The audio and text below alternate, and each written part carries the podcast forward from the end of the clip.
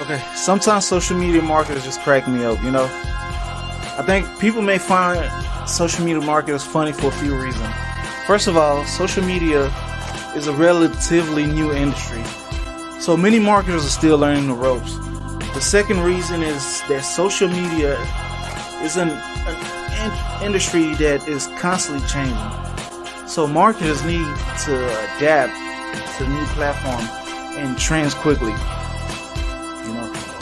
Thirdly, marketers use social media to build relationship and engage with their customers. So many of their posts are light-hearted and entertaining. Furthermore, many social media marketers use outdated method or try to sell things that aren't worth buying.